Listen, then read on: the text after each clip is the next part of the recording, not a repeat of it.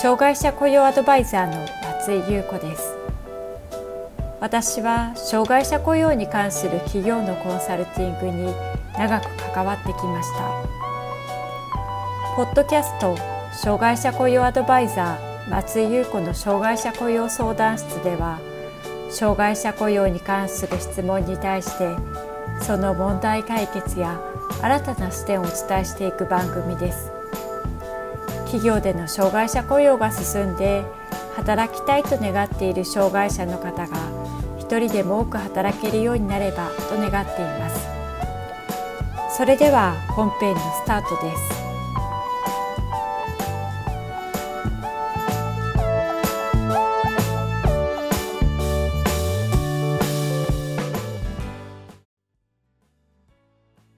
障害者雇用 .com の松井です。多くの企業の障害者雇用に関わってきた経験から、企業に貢献する障害者雇用を推進する方法についてお伝えしていきます。令和4年度の障害者雇用未達成企業の企業名が公表されました。今回、企業名公表になった企業は5社。そのうち3社は再公表となっています。今回の企業名公表の状況から考察したことに加え、障害者雇用状況が改善しない企業が見直すべき点についてお伝えしていきます。令和4年度の障害者雇用未達成企業が公表されました。従業員が一定数以上の民間企業では、障害者の雇用促進等に関する法律で定められている法定雇用率以上の割合で障害者を雇用する義務があります。令和5年4月現在の障害者法定雇用率は2.3%。つまり、従業員43.5人に対して1名の障害者雇用が義務付けられています。令和4年度の障害者雇用未達成企業については、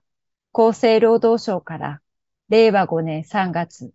該当する企業5社が発表されました。今回発表された5社のうち3社については、令和3年度にも公表されており、依然として改善が見られないとして再公表となっています。近年、企業名公表されている企業数の推移については、令和4年度は5社、令和3年度は6社、令和2年度は1社となっています。令和3年度の公表企業数は例年よりも多く感じますが、これは平成30年の観光庁などにおける障害者雇用の水増し問題による影響や、新型コロナウイルス感染拡大により、障害者雇用未達成企業への指導期間が延長されていたことが関係しています。令和4年度に関しては、5社中3社が再公表となっており、一度企業名公表になったからといって、その後の指導が緩むことがないということを示しています。今回再公表となった企業のケースを見ていくと、障害者雇い入れ計画作成命令が再度出され、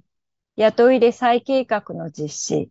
雇い入れ再計画の適正実施勧告が出されていることがわかります。障害者雇用状況の推移では、詳細は記載されていないので、実際にはどのような取り組みがなされたのかはわかりませんが、結果的にはいずれも低い水準の実雇用率が報告されています。そもそも企業名公表は多くの企業にとってどうしても避けるべきことと考えられており、障害者雇い入れ計画作成命令が出されて、企業名公表の可能性があると、それなりに対策を考えて講じるケースがほとんどです。再度の企業名公表を阻止するために優先的に対応しなかったということは、企業における障害者雇用の関心や意識が低いことを示していると言えるでしょう。個人的には企業名公表についての影響は社内外に大きなものがあると感じています。障害者雇用者数や雇用率は年々上がっていますし、国としての施策や助成金なども以前と比べると驚くほど充実しています。しかし、障害者雇用が進まない企業や企業にとって負担と感じさせることに対して、どのような解決策を図っていくと良いのでしょうか。障害者雇用状況が改善しない企業が見直すべき点として、次の2つの点を見ていきたいと思います。1つ目は、障害者雇用のコンテクストを捉え直すという点。2つ目が、組織に必要とされている業務を考えるという点です。1つ目の点から見ていきます。まず見ていくのが、障害者雇用のコンテクストを捉え直すという点です。障害者雇用を考える多くの企業では、障害者雇用というと、障害者を雇用することに焦点が当たっていることがほとんどです。しかし、障害者雇用、新たなコンテクストで捉え直すと、違った面が見えてきます。コンテクストというのは文脈という意味があります。障害者雇用、違った文脈で捉える。つまり、もっと視野を広げて組織として考えると違った役割が見えてきます。例えば、障害者雇用の推進によって業務プロセスの効率化を図ることができ、コスト削減につながった企業があります。この企業は特例子会社で、親会社の業務であるインターネットサービスやゲーム事業に関わる検証作業などを担っています。この検証業務は以前は社外へ業務委託するか、あるいは派遣社員が行っていましたが、特例子会社が担うことで、コスト削減のメリットにつながっています。検証業務に関連して、見積もり取得や社内倫理、契約書の巻き直しなどの工数がいろいろ発生します。業務がスケジュール通りに進むことばかりではないため、スケジュール変更があるとさらに工数がかかっていました。しかし、グループ内で行うことで、ある程度柔軟に対応できるようになったそうです。また、グループ内であれば、同じインフラ、例えば社内のネットワークや共通のシステムを使用することができるため、業務環境整備から始まる外部への業務委託よりも環境面を整えやすくなりました。直接のコストには現れなくても、マンパワーや時間の短縮などの見えないコストが大幅に削減できたそうです。さらに外部にアウトソースしていた際には、社内でナレッジ化できなかった業務ノウハウをグループ内部に蓄積することができるようになりました。このようなメリットがグループ内で共有され、理解されることによって、組織にとって障害者雇用が大きな役割を果たしています。別の企業では、障害者雇用が社員のマネジメント力アップに貢献したと感じています。中堅社員として活躍してほしいと考えていた社員がいましたが、後輩が入ってこないので、マネジメントの経験を積む機会がありませんでした。この企業では、中堅社員に障害者のマネジメントを任せました。その結果、この中堅社員の方の成長につながったと責任者の方が喜ばれています。この他にも、障害者雇用を行ったことで、障害の有無に関係なく、働きやすい職場になるきっかけづくりができた。多様性の理解が深まった。組織が活性化した。社員のキャリアアップにつながった。などのポジティブな効果を得た企業があります。組織全体で障害者雇用をどのようにポジショニングするのかにより、その役割は大きく変わってきます。次に見ていく点が、組織に必要とされている業務を考えるという点です。障害者を雇用するということだけに焦点が当たっていると、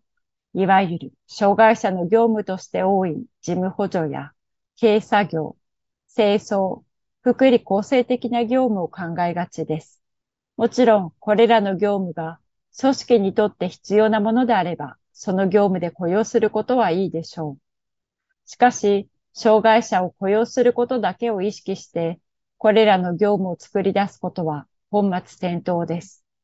そもそも今までの障害者雇用の事例として挙げられてきた、これらの業務の多くは、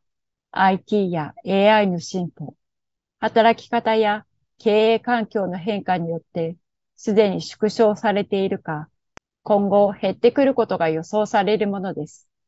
そこに焦点を当てるのではなく、組織に必要とされる業務を考えていく必要があります。例えば、次のような視点から業務内容を考えることができるかもしれません。社員がより活躍できる体制づくりができないか。社員の福利厚生につながるものはないか。社員が就業時間以外で行っている雑務はないか。人手が欲しい業務はないか。定期ではなくスポットでも大丈夫です。外注している業務や派遣社員を使っている業務はないか。社内で業務の多い部署や部門の業務を手伝えないか。やらなければならないけれど、手がつけられていない業務はないか。今できていない業務でも、本当は取り組んだものが良いものはないか。専門的な業務なので難しい。〇〇障害だから、この業務はできないという担当者の声を聞くことがあります。しかし、障害者雇用の人材は多様になっています。必要なスキルや能力のある障害者がいるところで採用活動することで、必要な人材を採用する可能性が高まります。その場合には、どのような業務で、どのような役割を担ってほしいのかを明確にすることが必要です。今後、障害者雇用率が令和6年4月に2.5%、令和8年度に2.7%に上がることが発表されています。さらに、障害者の雇用率が一般的に難しいと認められる業種で設定されていた除外率の引き下げが令和7年4月に予定されています。今までの障害者雇用の方法で難しいと感じているのであれば、障害者雇用を組織として捉え、組織が求める業務は何かを考えてみることが求められています。まとめです。令和4年度の障害者雇用未達成企業として5社が企業名公表されました。今回発表された5社のうち3社については、令和3年度も公表されており、今回再公表となっています。障害者雇用が引き上げられることや除外率の引き下げが決められています。今までの障害者雇用の方法で難しいと感じているのであれば、障害者雇用を組織として捉え、組織が求める業務は何かを考えてみることが必要です。また、障害者を雇用することだけを意識して業務を作り出すのではなく、時代やニーズに合った組織に必要とされている業務を考えていくことが大切になります。障害者雇用 .com では定期的に企業の障害者雇用に役立つメルマガを配信しています。詳しくは概要欄をご覧ください。